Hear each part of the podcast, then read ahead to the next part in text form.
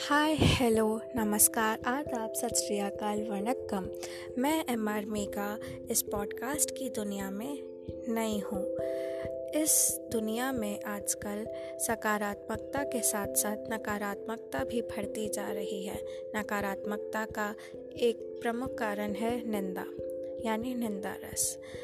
हमारे हिंदी साहित्य के प्रमुख लेखक, व्यंग्यकार हरिशंकर परसाई जी ने इस व्यंग्यात्मक निबंध में निंदा की प्रवृत्ति कारण उद्गम एवं निंदा की प्रवृत्ति से बचने के उपायों की सविस्तार चर्चा की है।